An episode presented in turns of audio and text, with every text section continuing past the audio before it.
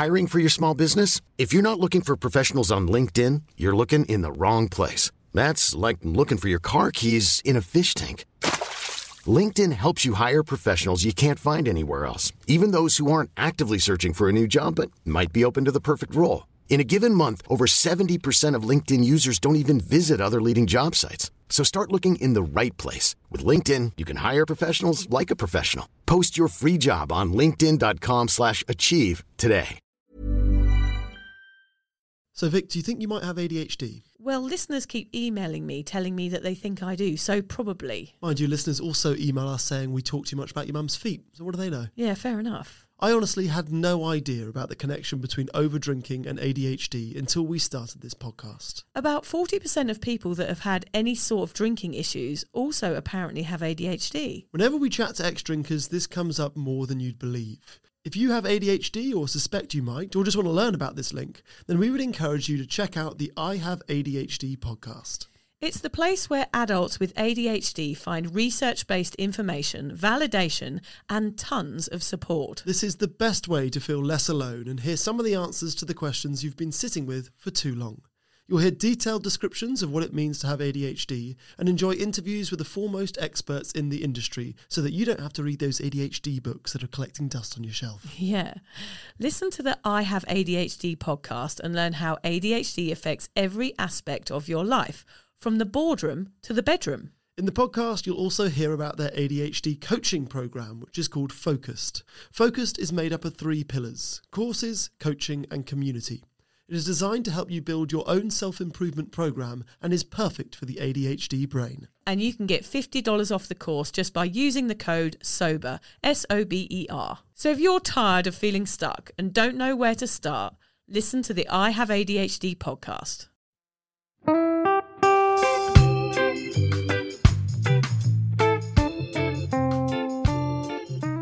When, something sets me off, like a, a drinking dream or a bad night's sleep, I try and see it for what it is. So rather than trying to fight it and think, oh God, oh God, this is awful, I feel terrible. It's reminding me of when I used to drink. And then that reminds me of when I made a complete fool of myself.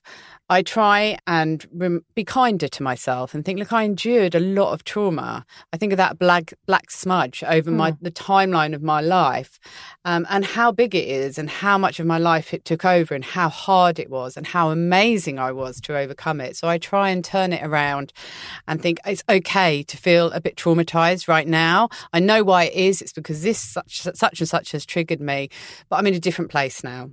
um, so that's a little bit like I've put for my next point, which is kind of the same thing, which is you know talk through the reality of this situation. So I am, um, you know, I feel this way um, because that has triggered me from something from my past, but I'm not living in my past. I'm a different person now. Um, and you know, if you need to make lifestyle changes, do that. You know, do things you have to do. Go camping. You know, don't go camping too far from home so you can go home and get a good night's sleep. Make those changes to avoid those triggers if you know they're going to happen.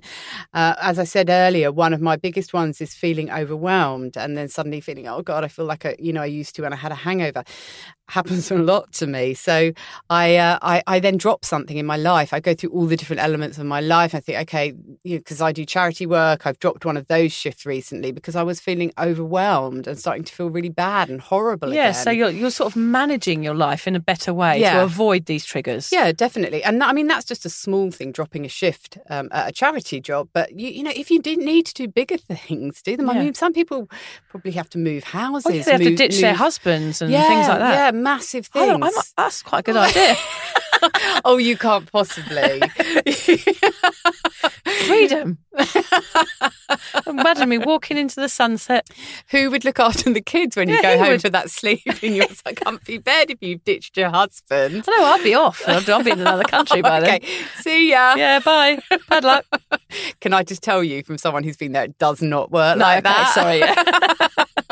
Yeah. Um, you have to accept that getting sober is a whole new way of life. Um, and I've kind of, Vic and I have both put very similar ones down, haven't we? I'm saying this. So embrace new people and embrace new places. Like we were just saying, that don't have the horrible reminders. But yeah, accept that it's a new way of life and change your life accordingly. And, and also get help if you need to. If you're really struggling and you're, you're finding that you're being triggered several times each day and it's taking you back, remember it is a form of PTSD, go and get some professional help from your doctor. Find somebody you can talk to, um, even mention it on a sober group and see how other people have worked through it, but know that you are worthy of help. Yeah. So I think as well, I'm just going to confirm pretty much what you've said, Lucy. These triggers, they are memories. They're memories of our past that kind of creep up behind us and tap us on the shoulder. And the only way to deal with them is to sort of retrain your brain into recognizing them for what they are. And therapy will definitely help with that.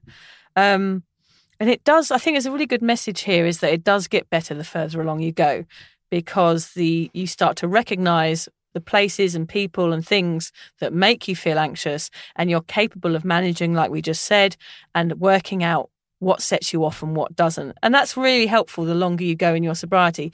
I think if you keep having relapses along the line, I don't think it would be as easy to recognize the mm. triggers. But if you keep on one solid stretch of sobriety, it will be easier for you to to comprehend when it's happening and how to avoid it. Um, so yeah, as your attitude to alcohol changes, you do too. Um, I think in those moments as well, you've got to remember the outcome of drinking, the reality of it, the vomit and the anxiety. You need to breathe, take a moment, and let the feeling pass through your body. Feel it, let it go, put the fucking kettle on. Mm-hmm. It's what we mm. always say is like sit it within that moment, feel the feels, and then go and put the kettle on and have a cup of tea and just be proud of yourself that you didn't reach for a drink. You're not quitting booze, as Lucy said. This is a whole new way of life. Everything will be changing. So don't expect things to ever be the same. Don't expect to enjoy a festival again. I mean, mm. you could probably, um, on some level, enjoy it, but it's never going to be the same as it was before. Um, you don't have to be the same you. You don't have to be that just a hat wearing weirdo with saucer eyes leaping around in a field. You can be someone else.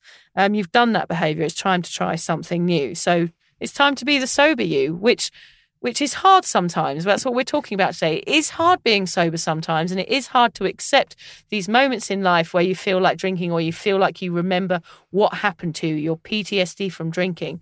But it is it does get easier. It definitely gets easier. I mean, uh, and I think after that, you know, first three months, you get triggered a lot. And when you said about putting the kettle on, I mean, in the first three months, I can remember just sitting in a silent room, just thinking, I just, I, I, I don't like how I feel. It's just horrible. Um, and, you know, I don't know what to do with myself because I was so used to reaching for the drink. Mm-hmm. You just have to let that moment pass. And it will pass. Mm. And it will pass much quicker than you imagine it passing. Mm. And yeah. remember that the triggers will can keep coming and you keep dealing with them the same way. If they still keep coming, you might need to make some bigger changes and you might need to get some professional help to get through them but they do become less and less. Look at my drinking dreams, which I was having every yeah. single night, and now I have about once a week. But what could I do? They just kept coming. Mm. I couldn't believe it. I just couldn't believe it. I mean, you had one of my drinking dreams. I think you actually started dreaming that I'd started drinking. Yes, I had terrible dreams about you starting drinking, not me. It was I'd wake up and think, oh my God, Lucy's drinking again. Yeah. And I'd wake up with palpitations, think, oh God, how awful that would be. Yeah because I, and I think because I'd kept telling you about my drinking dreams, yeah. and so I'd passed it on to you. And then I dreamt you worked in the poo factory as well. Did no, you really? oh, I wanted to. As long as, I just don't know if it's human poo. I don't know if no. I want to work there. It I don't was, know if I want to job. It was. Anyway, we've got. anyway. I don't want a job at the poo factory then. Uh, okay. We've got, anyway, we've got some anyway, tips. Yeah.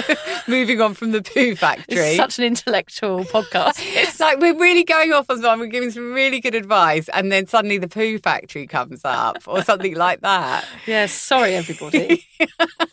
That's just our weird brains doing weird things. Tips and takeaway. Consider tracking and analysing your urges to drink for a couple of weeks. It's a really good idea. So mm. make a diary of what sets you off, all of these things that we've talked about. This will help you become more aware of when and how you experience urges and flashbacks, what triggers them, and ways to control them. Yeah, that's a great idea. Um, and as much as we wish we could completely forget our disgraceful drinking years altogether, they are always part of us. In fact, it's possible that your least finest drinking moments are what pushed you towards getting sober. Learn to live with the past and continue to learn from it rather than attempting to block it out altogether. Know that if, like Lucy and I, your failed quest for moderation or sobriety went on for a large percentage of your lifetime, then you have endured a very traumatic experience. You have every right to feel upset, wobbly, and angry about it, even when you're comfortably sober. I guess what we're saying is be kind to yourself. Yes, always. Always. When something happens that triggers you and reminds you of your days of debauchery, try to spin your thinking about it. So, for example, if you're tired and it reminds you of a hangover, focus on how wonderful it is that you actually don't have a hangover. You're simply tired, and tomorrow will be another bright day and not day two of a whopper three day hangover. God, they were the worst. Yeah, and I mean, they? I say three days, but they often went on Yeah. longer. they went on until I drank again. Yeah, Yeah. which was what, like two hours? Yeah, not long after. Couldn't face it. If you are being triggered a lot and finding it hard to move on, maybe it's time to make some more significant life changes to your life. You could join a sober group, find a new interest, look for a new job, find a new husband, for example. Sorry, John, I'm only joking. Have you got some problems? No, I'm only joking. I'm only joking. We'll talk about it later. No. Once you're sober, you're in control and you have the power to make great things happen in your world. Talk to others about your feelings. Vic and I found this topic around trauma of drinking is rarely discussed. we often message one another if we have sober hangovers, as we know the other will totally get how we feel.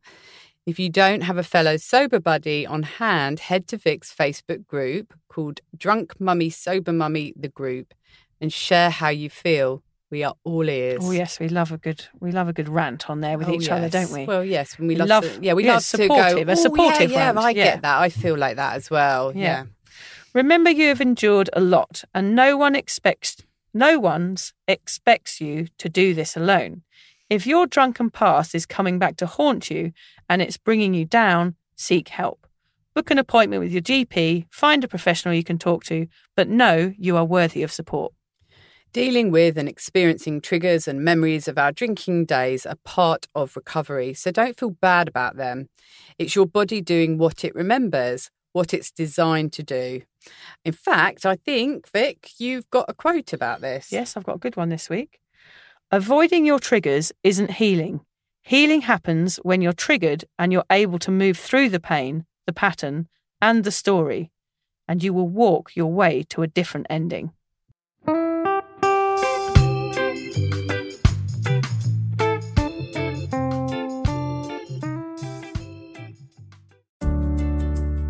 Hi there. I wanted to tell you about a podcast that I think every single one of you will benefit from. It's called Therapy Works and it's hosted by me, Julia Samuel. I'm a best selling author and psychotherapist. I invite you into my therapy room where I speak to either a known or unknown guest. Topics range from the difficulties of divorce, a life changing illness, to the struggles of motherhood. Search Therapy Works now wherever you get your podcasts and subscribe to make sure you never miss an episode.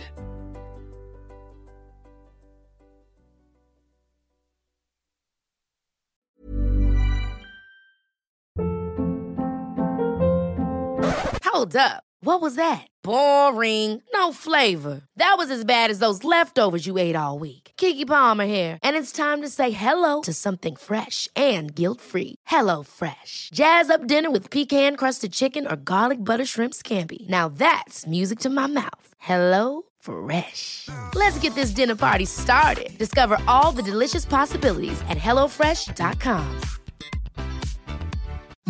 Imagine the softest sheets you've ever felt. Now imagine them getting even softer over time. That's what you'll feel with Boll and Branch's organic cotton sheets. In a recent customer survey, 96% replied that Boll and Branch sheets get softer with every wash. Start getting your best night's sleep in these sheets that get softer and softer for years to come. Try their sheets with a 30-night guarantee. Plus, get 15% off your first order at bollandbranch.com. Code BUTTERY. Exclusions apply. See site for details. Hey, it's Paige DeSorbo from Giggly Squad. High quality fashion without the price tag. Say hello to Quince. I'm snagging high-end essentials like cozy cashmere sweaters, sleek leather jackets, fine jewelry, and so much more. With Quince being 50 to 80% less than similar brands. And they partner with factories that prioritize safe, ethical, and responsible manufacturing. I love that. Luxury quality within reach. Go to quince.com slash style to get free shipping and 365 day returns on your next order. Quince.com slash style.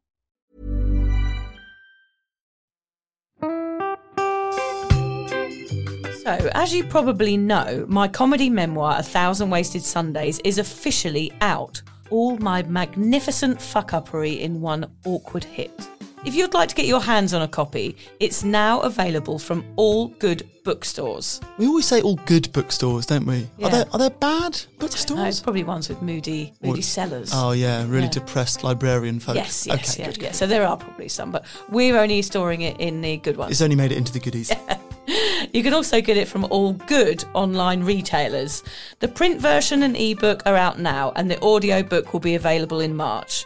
I've been writing my memoir for five years. It will make you laugh, cry, and cringe, and hopefully inspire a few people to reconsider their relationship with booze.